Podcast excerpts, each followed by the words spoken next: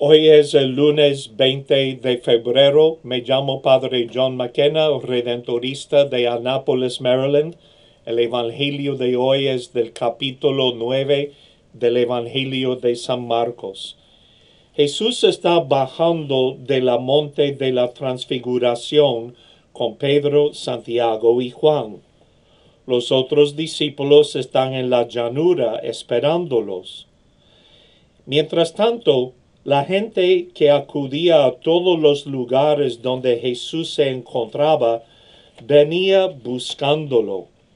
Jesús, se acuerda, había adquirido una reputación por su compasión y por su poder de sanar los enfermos.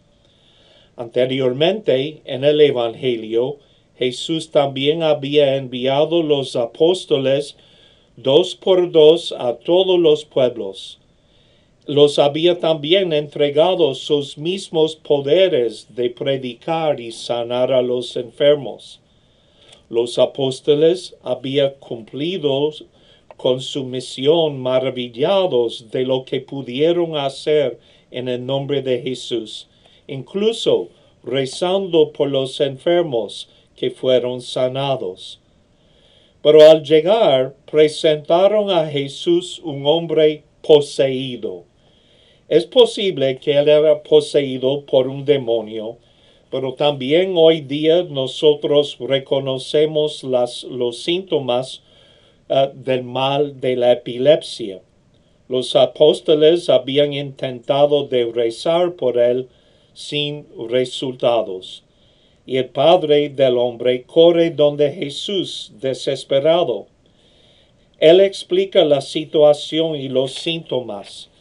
En su angustia, al ver su hijo sufrir, se tira a los pies de Jesús. Señor, si pueda, ten compasión y ayúdalo.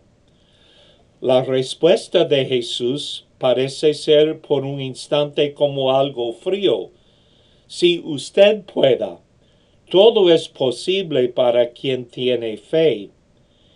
En varias ocasiones en los Evangelios, la puerta de la sanación se abre por la fe de la persona que está rogando sanación. Piensa de la mujer con el flujo de sangre. Con solo tocar el manto, sanaré. Piensa de Jairo, que cree a pesar de haber recibido la noticia que su hija había ya muerto. ¿Para qué molestar al, al maestro? Piensa del centurión romano rogando por siervo. Sus palabras nosotros rezamos en cada misa, Señor, yo no soy digno que entres en mi casa, pero una palabra tuya bastará para sanarlo. Jesús dice a todos ellos que su fe abre la puerta de sanación. El papá responde, sí creo, Señor, pero ayuda a mi incredulidad. Qué respuesta sincera, que capta para nosotros la realidad de la fe.